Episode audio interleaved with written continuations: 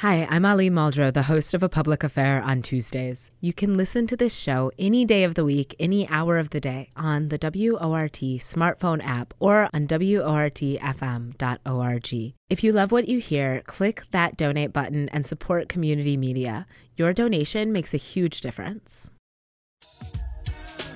Six foot six above sea level. I grab the mic because I like to take you to another mental level. Good afternoon, Madison. You're listening to WORT 89.9 FM Madison. I'm your host, Ali Muldrow, and this is a public affair. Today, we are so fortunate to be on the air with like just one of the dopest people I've known in Madison ever.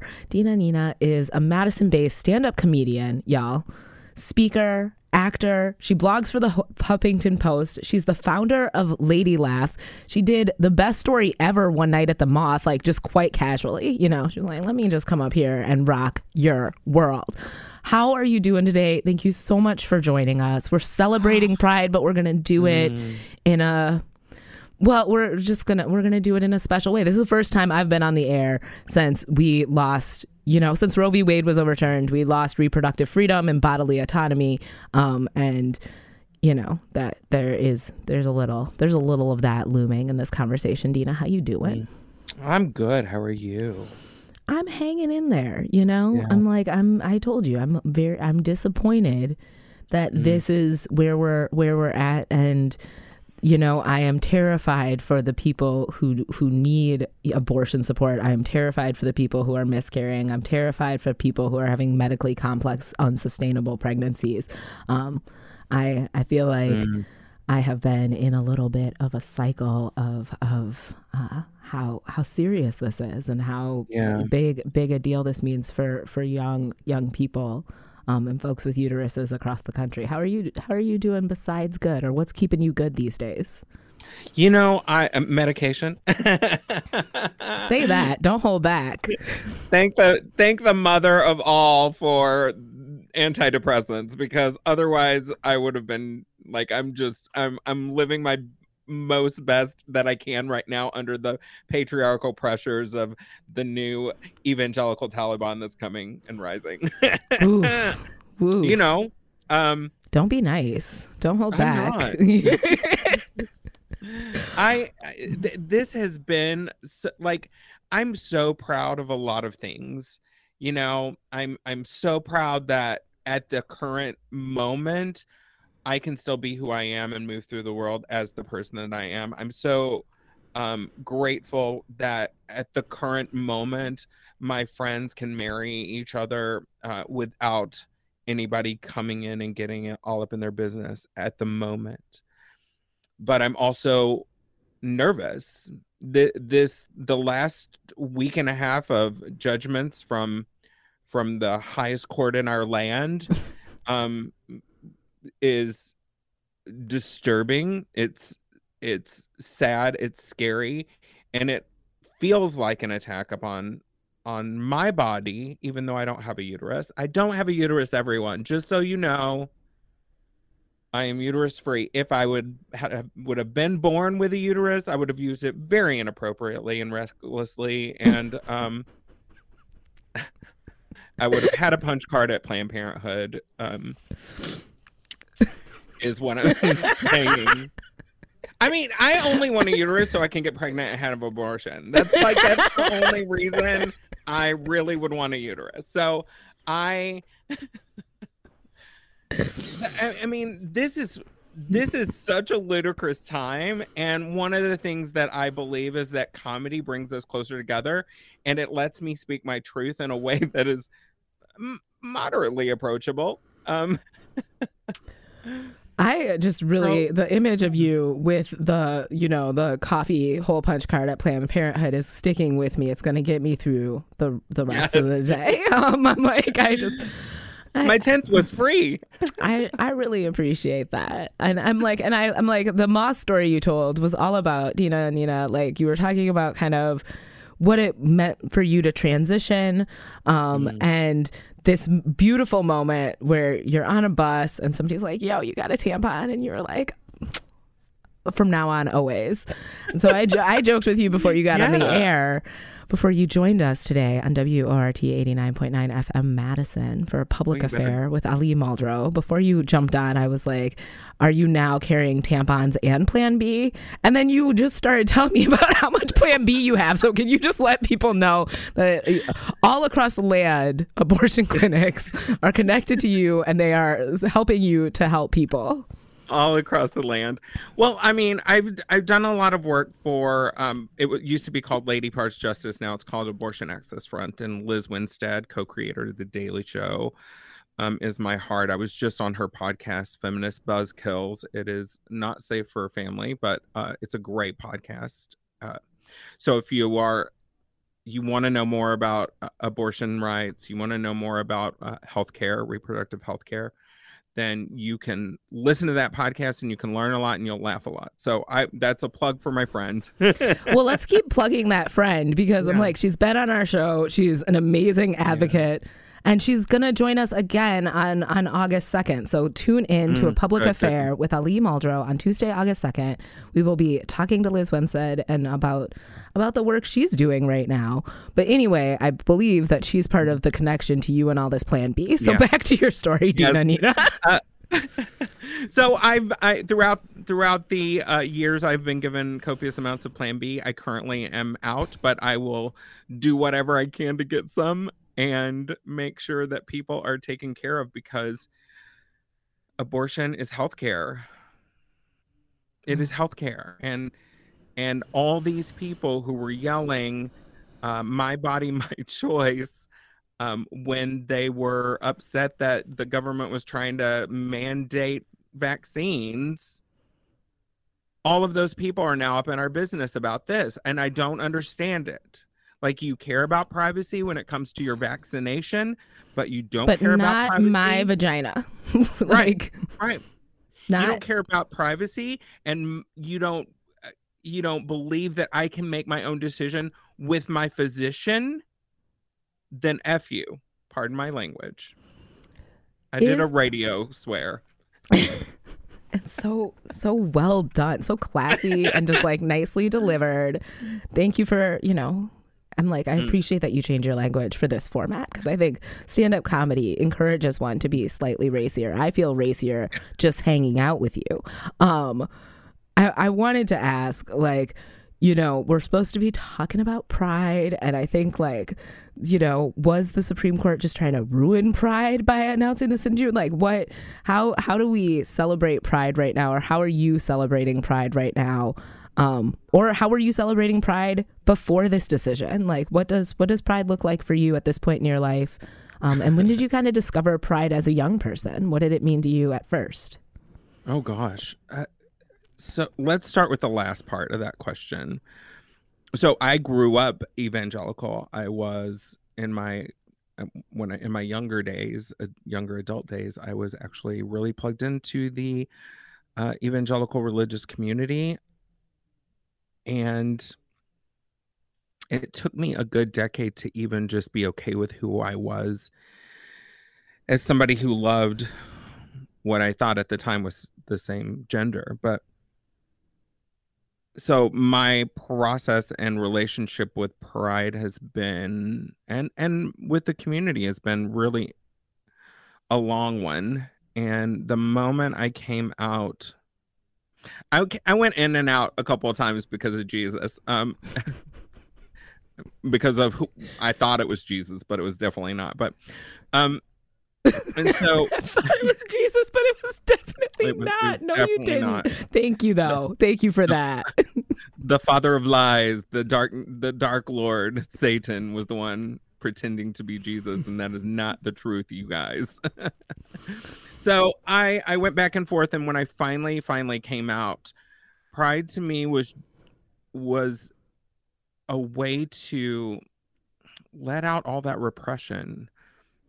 I, I think cisgender heteronormative people don't understand especially when they grow up in a religious uh, background, they don't understand what happens to our psyches, to our soul, to our being when we have to acquiesce to patriarchal pressures and um, religious pharisaical ideas that are forced down our throats. And and and when you look at the red letters in the bible he didn't say any of this stuff you guys. Like that that guy was kind of cool. He was kind of socialist. He was kind of like hung out with the queer people and you think i'm lying but we can i will take you through i want to write a book at some point called the uh queer um jesus like uh, uh, like the essential queer jesus like where you know I would, in the I would read and- that book. I feel like a lot of Right? us have been waiting for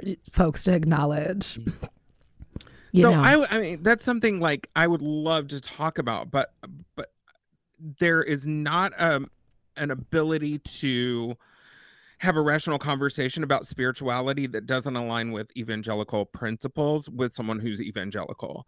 And if you expect me to value your right to practice your spiritual path and you expect me to um honor your right to be religious then you need to expect uh, uh, you need to accept and honor my right to be the religion that i am and have the principles that i embody. And that's where i have a problem. Also spiritual leaders should not talk about politics from a pulpit in a spiritual space. Mm. and what we're seeing over the last week and a half is an in, a further entrenchment of religion and uh, uh, let's be clear evangelical christianity and the state. And i think the thing that keeps coming back to me over this last week is we as as white people who have traveled who have a celtic british heritage my people left to uh escape oppressive oppression and immediately started oppressing everyone else. It, it like immediately.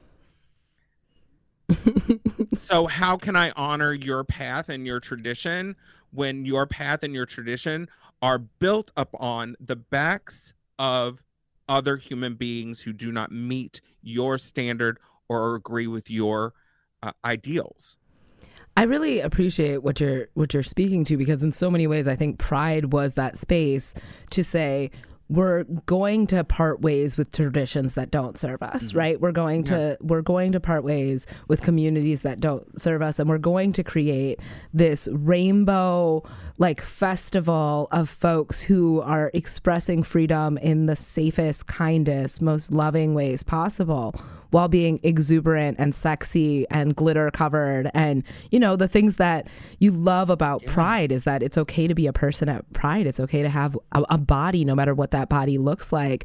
Um, it's okay to to feel sexy and loved and seen. And i think pride serves as this vehicle to connect people with chosen family. I think so much of what it means to be LGBTQ throughout history is to be rejected by the people who love you the most. Um, and you talked a little bit about you know your your relationship with your mom and kind of where where you're at right now because of where she stands politically versus how that impacts your identity and right to exist. Um, I think for folks who maybe haven't haven't seen that play out over the long term, um, you know what what has what has coming out meant to you in the context of your family, and what does you know pride mean to you in the terms of of chosen family? Mm. Well, my chosen family are incredible. Like I have five of the most amazing people that are that I am in contact with almost every day that are so supportive. Part of them are part of the LGBT community too. So that that pride um component is in those relationships. As far as my so I like I said, I grew up evangelical very like I was I was going to be a church planter. I was gonna be a pastor and start a church and you know, a evangelical church. And I was a worship leader. So You've come a long way, girl. tell me about it. Yes. Like I see Um, you. Struggle's real. Yeah, it is, and and and even to this day, I'm shocked at how much my uh, religious trauma impacts my day. Like it's just so weird. But when I first came out as gay, uh, my sister also was uh, is is a a woman who loves women. Um, and so when I we kind of came out at this, it was it was a mess. Uh, but my dad. Wait, I'm sorry. up- Are you trying to say that you and your sister came out at the same time? It was a mess. Okay, I'm like, yes, get it, kids. You guys were like, I so this is not going to work for was- us, mom. I, am I'm really ashamed about the whole situation, but maybe I'll tell you off air. or something. okay, okay. Um, so I'm not proud about the coming out part at first, but I got really proud later.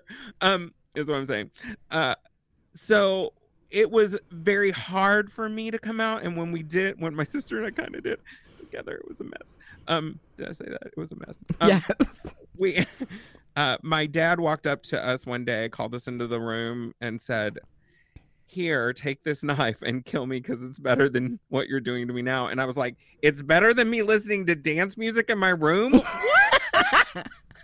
you want to die because i'm listening to dance music in my room so before he passed away not to his own devices because we were queer um, but because he died. Um, we had this conversation that even though he didn't say i love you guys and i accept you guys um, we got a lot of, of validation in this moment. Um, and then coming out as trans later i didn't tell my mom for about two years. And between my mom and my sister my sister would be like mom says she's never going to call you by that name and she's never going to call you she he you know she blah blah blah and then at one point i went home and i just broke out in tears and i was like i'm i'm transitioning and she was like i know i just want you to be safe Mm-hmm. and throughout the years even though she doesn't fully understand or accept who the fact that i'm a woman she does respect me enough to try Mm. but she also voted for Trump and she also voted for Abbott and Cornyn and all those people in Texas who want me dead. So that's pride. yeah. Yes. And I'm like, and thank you. I'm like, we can't make it, you can't make it simple, right? Like, these are really, this is what it means to be a person right now. This is a pretty complicated situation. If you're just tuning in, you're listening to a public affair on WORT 89.9 FM Madison. My name is Ali Muldrow, and today we're in conversation lifting up trans voices during Pride with local stand up comedian Dina Nina. If you would like to join the conversation with a question, comment, give us a call at 608 256 2001, extension 9. Shout out to Rochelle and Teresa, who are behind the scenes making this show happen. Um, they would gladly connect you with us. So, if you want to share a little bit of your pride story, if you want to talk a little bit about reproductive freedom, um, if you want to, you know, exchange jokes. We we are here for you. The number is 608-256-2001 extension 9. We want to hear from ladies, we want to hear from LGBTQ folks.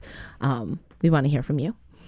Dina, I I think like yeah, so talking about kind of your your history of pride, your and I think it's really it's so helpful and illuminating to hear you talk about your own kind of religious trauma, your own experience as an evangelical Christian.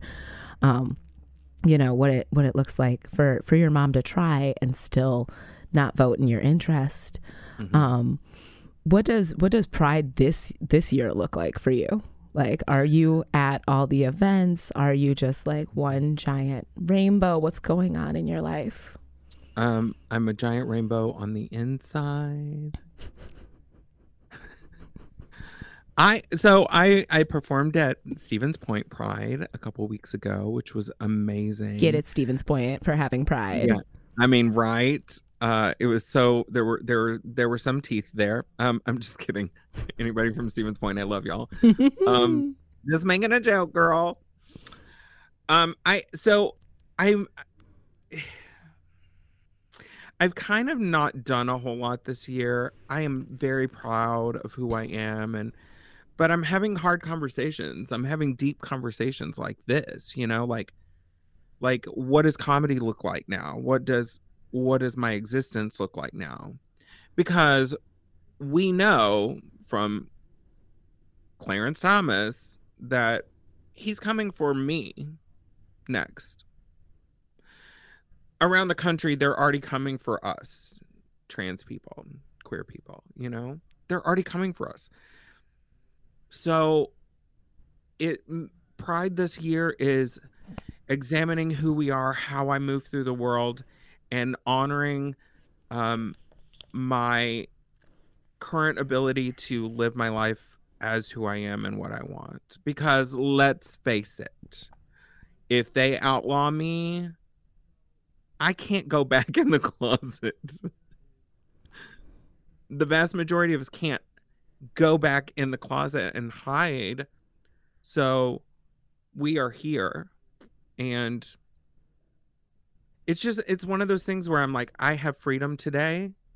Freedom is never guaranteed. Apparently. Now now I know that. So I'm going to do my best to be true to me and uplift my my sisters and brothers and emberos. What are you? those who are my siblings who are non-gendered. There we go. That's better. Yeah. And and and speak my truth and be loud because if we start to clam up and shut up then we will just wither. Nobody will know that we're here except for those who don't care. I I guess I wonder like as as the the kind of you know, as this intensifies, as this attack on the trans community and trans children and young people who are LGBTQ intensifies across the country, um, as we mm. see legislatures across the country trying to ban trans athletes as young as four years old from playing with their friends, um, try to turn educators into gender police instead of you know folks who are who are giving our kids the skills they need to read and do math. Um, what what do you want people who don't know anybody who's trans, who are not connected to the community, who don't identify? What do you want those folks to do?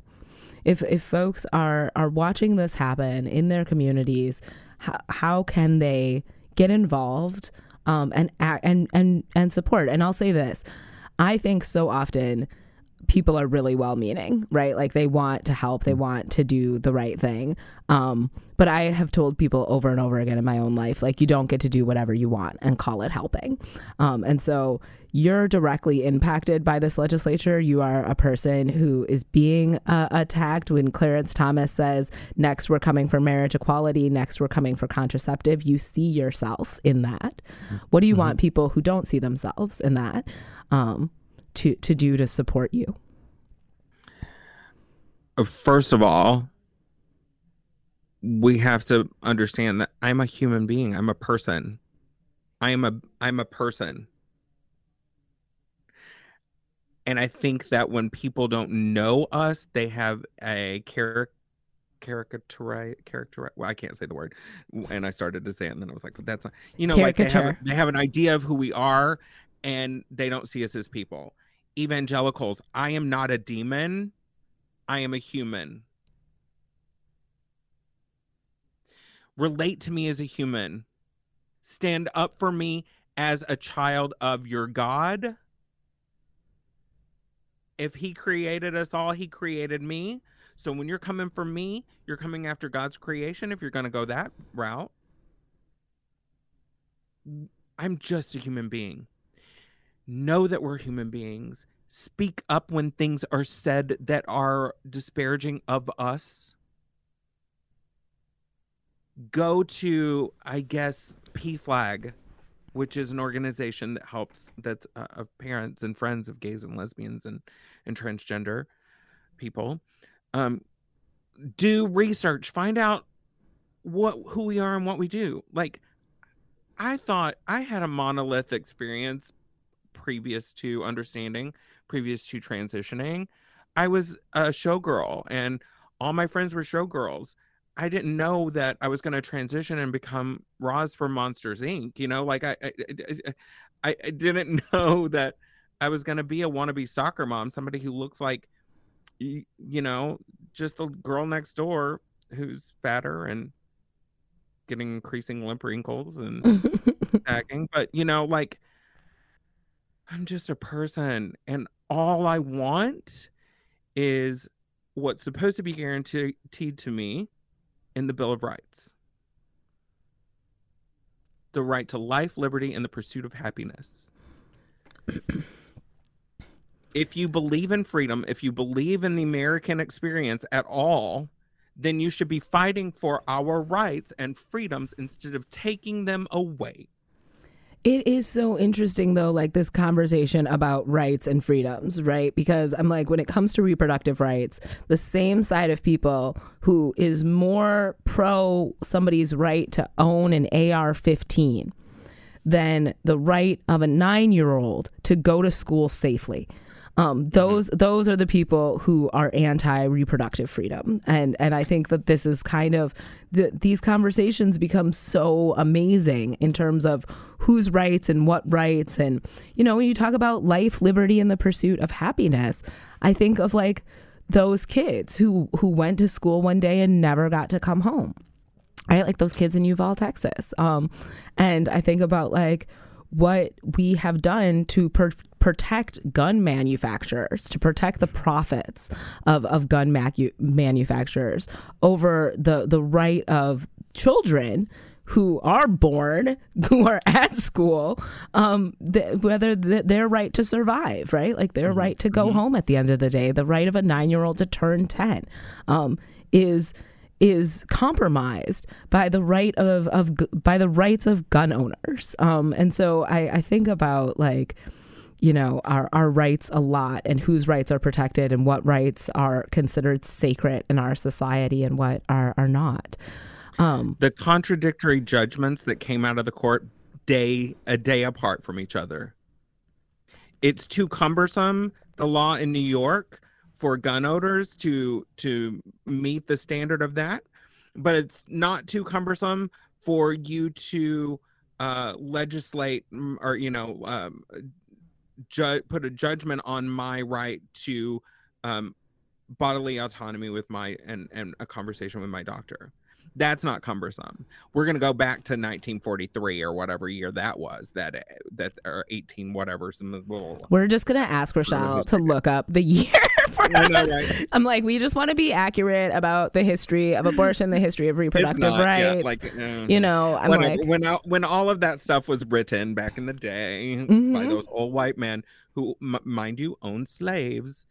Um, and had different ideas about who, what I mean, because are we Thank you for bringing up slavery. I just have to say this. I really appreciate when folks who do not consider themselves descendants of slaves mention that slavery was a factor in how we got to where we are. And I do think talking about slavery in the context of a conversation about queerness, a conversation about abortion, is really important, right? Because we don't talk about the fact that, you know, everybody knows what a cotton plantation is, everybody knows what a tobacco plantation is, everybody's heard of a, of a sugar plantation.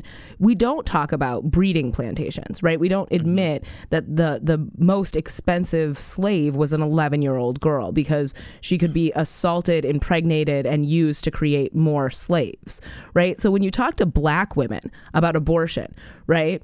M- Milwaukee has the 16th highest infant mortality rate and maternal mortality rate on earth, right? You talk about this with black women, you're talking about folks who have a history of knowing what forced pregnancy and birth really mean, really look mm-hmm. like in this country. Um, and I and I very much appreciate that you like acknowledge that that history, that the folks who are making these decisions, um, you know, we're we're exploiting people, selling people. We're engaged in the most egregious act of of human trafficking in in you know in modern history. Um, and so I think, yeah, it's it's interesting right now though to see how many people still really think like that is the America we should be trying to create. We should be trying to stay as close to the the the the the the words and ideas of this group of white affluent men who committed genocide against indigenous people and enslaved black people um, that we should be as much like them or make this america as much like the one that they wanted as possible. Um, and i think in that conversation we lose sight of of all of our potential all of our ability to care about each other and create a space where people really are free. And i think that pride in so many ways. If you're listening to WORT 89.9 FM Madison, my name's Ali Muldrow. This is a public affair. We're talking about pride with D- with Dina Nina, who is a Madison based stand up co- comedian, a speaker, an actor. She blogs for the Huffington Post. She's the founder of Lady Laughs. Um, and we're talking about pride and we're talking about bodily autonomy and we're talking about what it means to be a person right now, right here. You're you're based in Wisconsin, which I'm like, that's kind of an interesting thing to be based in Wisconsin as a stand-up comedian. Um, but Wisconsin, you know, it's officially a felony to have an abortion in Wisconsin. And there is a part of me that thinks like, what are we doing here? What keeps you in Wisconsin? What keeps you Madison based? Why did you want Lady Laughs comedy to happen here? The I was met with so much love and understanding of who I was when I moved here from Los Angeles on purpose. that it feels all I, I, it's not my forever home, but it feels like home in my heart, if that makes sense and I love Wisconsin. It, it's so weird and quirky and cute and fun, but it's also not Texas. um, facts are facts. So I mean, I, I, I guess I didn't. Mm. I I like Wisconsin a lot. I like the people that I've met. So Wisconsin right now is home, and who knows where I'll end up, but if I am here for the rest of my life, it's my duty to help as many women and queer people in this state that I can and speak my truth as much as possible. And, you know, maybe I'll run for office someday. Oh, you've you've so you've so got my vote. Do you feel like being in stand up comedy is a variety of being particularly politically active? Not no, I don't think that that they go hand in hand. I think my mission has always been to elevate women and queer people and marginalized people within the comedic uh, comedic arts. Um, I believe it's important that those of us who are not white cis het men uh, get on stage and talk about our truth, talk about what's happening in our lives. Because the more people hear about it, the more they understand it, and the more they're gonna be like accepting. I'd like to think. Um, but comedy is absolutely a a male dominated sport and everybody after the whole um uh, Will Smith and thing at the at the Oscars, everybody was like, "Comedy should not be a contact sport," and I'm like, "You don't understand that as women and queer people." Comedy has always had that element of danger being on stage. I there have been multiple times throughout my career where men came up on stage when I was performing that is not a, a comfortable experience. I know people who have been assaulted on stage, women, uh, by men. Um, I know that when women and queer people travel, that they are put in situations in green rooms, in comedy clubs, in the in the hotel that they stay in. They are put in situations that endanger them physically and mentally and emotionally in so many ways. So I am here to shine light on that and to elevate women and queer people in comedy as much as possible. Everywhere I get, every chance I get, like that's all I want to do. That's that's who I am. That's what I was made for. Do you struggle with kind of the ethics of creating a good joke of when it's okay to laugh about something, especially in kind of the moment that we're we're living in? Like, you know, when you make fun of yourself, do you worry that that means something for some kid who just wants to be on a soccer team in Sheboygan? Do you do you worry mm-hmm. that when you, you know, poke poke fun at kind of our current political reality um, that it escalates the people who are offended. Um, how do you how do you kind of weigh out what is ethical comedy right now? Well i mean i this is what i've said and and when i teach stand up which i do um i know you taught one of my friends. Shout out to megan diaz. I mean she, i'm so proud of her She's so funny, um, y'all. Catch catch so her catch her out in these streets. She will she will crack you up. It was like with her, I had to make uh, mold something out of clay that was already pretty much molded. kind of like tweaked it and put a couple of you know, just. Mm. But uh, ethical comedy, like I, what I always tell people is, if you're not one of us, don't joke about us, right? And I can tell you, so I had a joke for a while, and it was meant to be um a commentary on how stupid it is to think that a marginalized people group know everybody all over the country. And it was, you know, everybody keeps asking me, Dina, uh, Dina, my friend Kiki in Miami, do you know her? She's trans, and I'm like, it's not like I'm black. and it, and the, right? Like it, it, the ludicrousness of the fact that you think that everybody knows each other when they're part of a marginalized group is stupid. But when I delivered it, it never re- was received appropriately the way I meant it.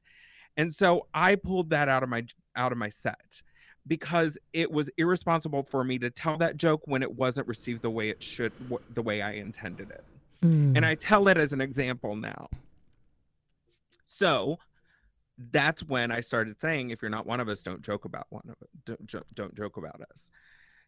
And but what about the folks who are like, well, that's one thing to not make the joke, but then who gets to laugh at the joke? And I feel like Dave Chappelle actually has talked about this a lot in terms of the kinds of comedy he makes about the conditions of Black America and realizing that people were tuning into this joke who hadn't done the the self work to understand the complexities of race dynamics. They were laughing at the wrong part of the joke. Um, so I'm like, it's one thing to say, how do you make the joke? It's another thing to say, like, how do you control what part of the joke folks are laughing at? How do you gauge for who gets to think this is funny? Well, I mean, I think that's why you work out material in a club. Uh, I, it is trickier now because we are societally we're a lot more reactionary when people say something. Like look i've said stuff that i am not like there are things that i believed before that i do not believe now. There are ways that i moved through the world before that i do not now. There so there should be a space of uh, this is what i said with with louis ck and what i think with chappelle is we need to offer them another chance to get it right. Hmm. If they take that chance and fail or don't meet the societal expectations of what is appropriate and the harm and and and measure the harm that we've done then you don't get a chance after that you know what i mean like like Louis C.K. has never apologized, has never shown any remorse, has never tried to make amends. I don't think he deserves another chance unless he demonstrates that he made a mistake and he gets what he did is wrong, right? Well, I feel I'm like I'm torn when you put, you know, Dave Chappelle and Louis in the same category because and, I think I think the real criticism of Dave Chappelle is that his sense of humor um, exposes a lack of analysis and sensitivity to the LGBTQ community repeatedly. Um, and I also think that like part of what Dave Chappelle I, I love that you say if you're not one of us, don't joke about us. But I do think part of what Dave Chappelle works through on stage is his own queerness.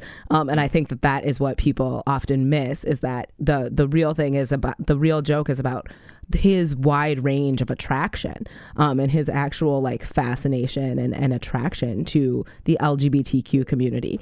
Um, so I, I you know, I'm like, yeah, when you say if you're not one of us, don't talk about us. I'm like, we don't always know who all is one of us.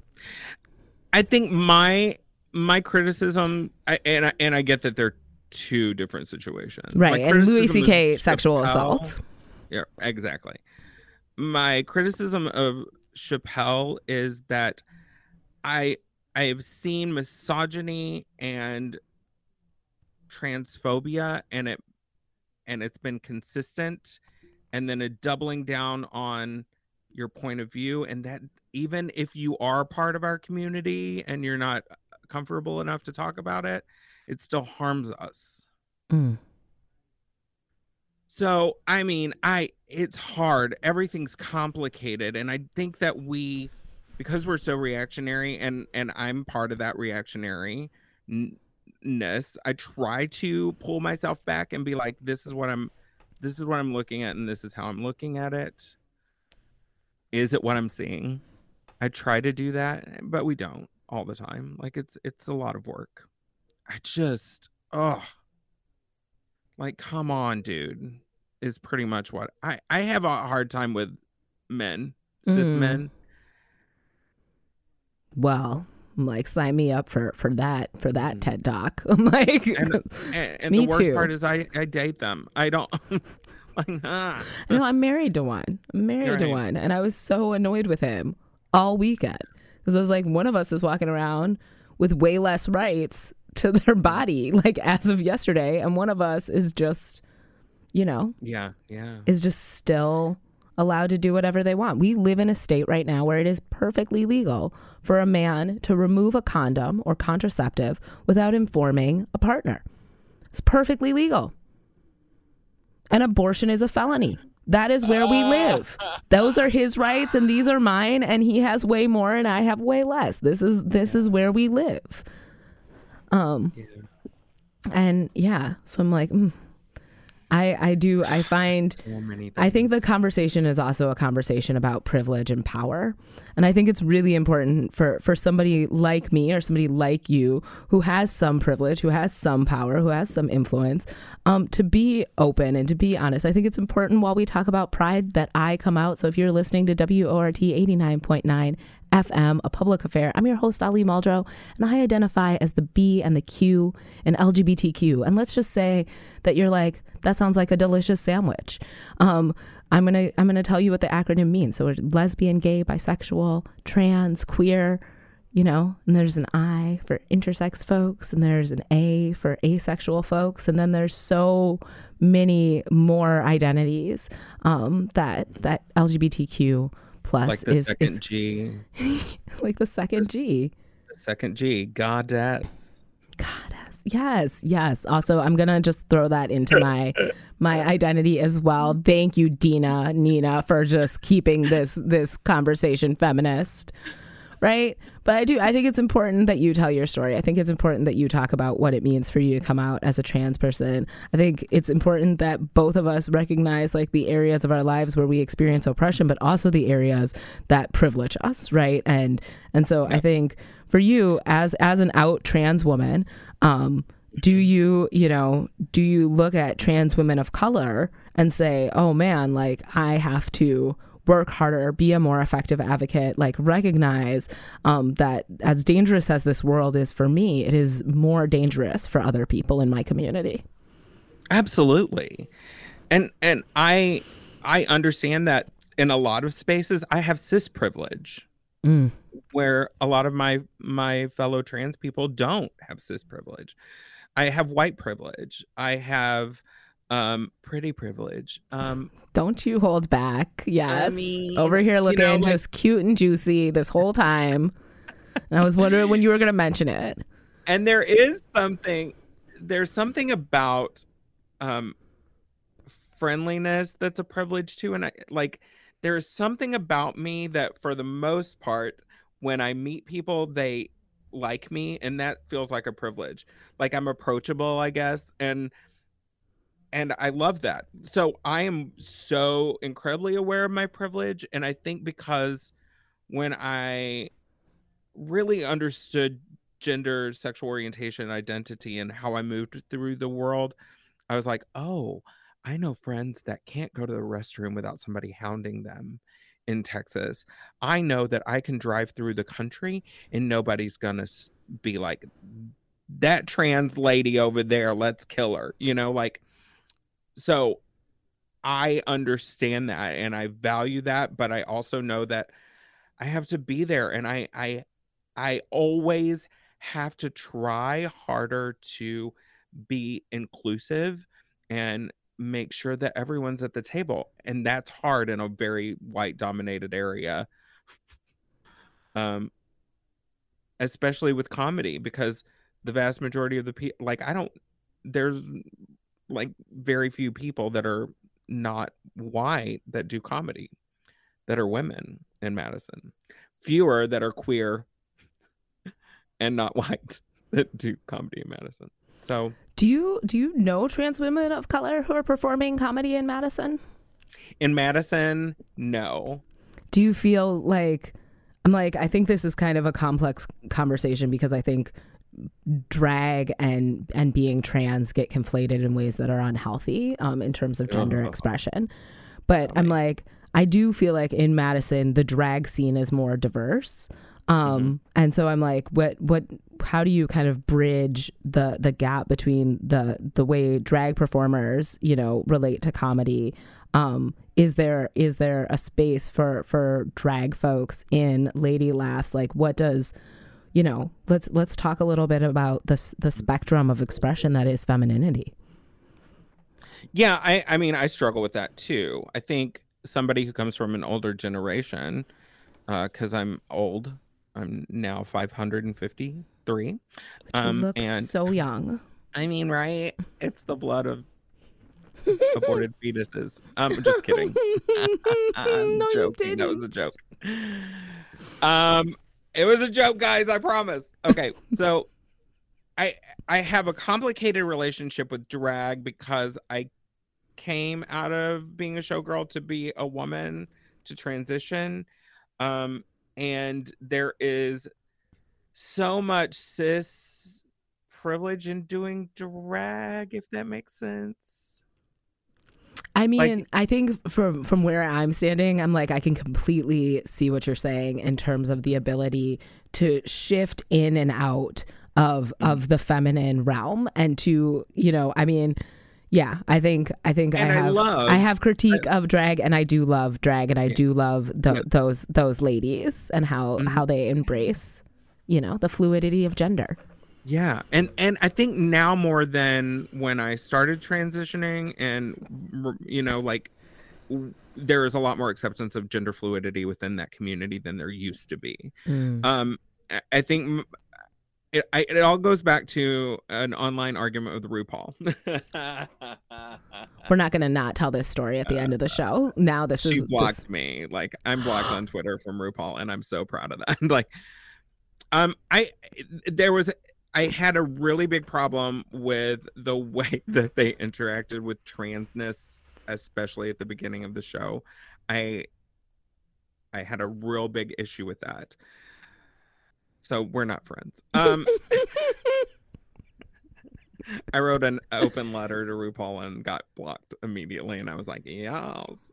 Um, so my relationship with drag is is complicated, but I also value it, and I love seeing how accessible that community has been increasingly over the years to younger people, um, and how you know you know what I mean. Like it's it's a really beautiful evolution. Um, it's a lot more mainstream, which is, I think, uh, normalizing and beautiful. But yeah, I mean, it's it's hard, and I love that that's so that the community is a lot more diverse. But I don't like how do I translate that to stand up? It's it's so different, you mm. know, like like I am looking for people one that are who are funny um and want to perform and I'm also trying to consciously be um diverse without being tokenizing and it, it's it's it's a very complicated fine line how do i do that you know i i would love more people to take my class. I i can offer scholarships for people that are have issues with um, financial um, uh, financial struggles. I can i can help with scholarships. Just send me a message. Um but i want more. I want more people that are different. I don't do I'm you so have is the, white men is this a space that's open to young people? So if you're like a kid out there, or you're a parent out there, and you're like, my kid is really funny, or my kid just needs a space to laugh, like a spem- a feminist space to to you know just explore their comedy. Do young people get to be part of Lady Laughs comedy? So the youngest person I've had has been 18, and I felt insecure because I was like, I have panties older than you. Um, but he is an incredibly talented performer and a com- um very smart, very political savvy, very just like a powerhouse house. His name is Matthew Thompson and I'm like I'm so proud of this kid and I wish I could give him all the money and send him everywhere he wants and make everything happen for him, you know. Oh. Um he's amazing. But I currently I don't have a family friendly or a under 18 friendly class.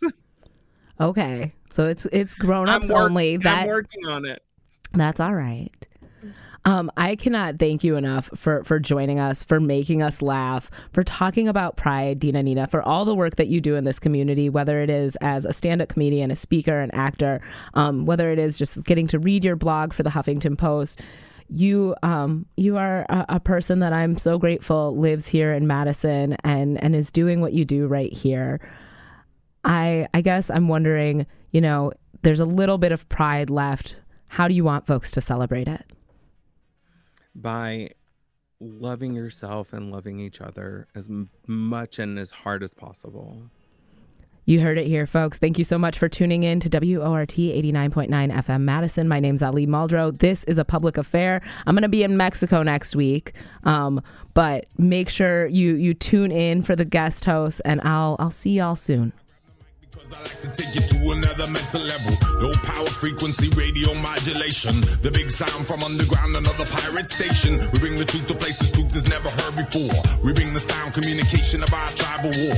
Dark vision fly by helicopters in the night. Attempt triangulation of our station in the fight. Straight from the base, deep down, low precision.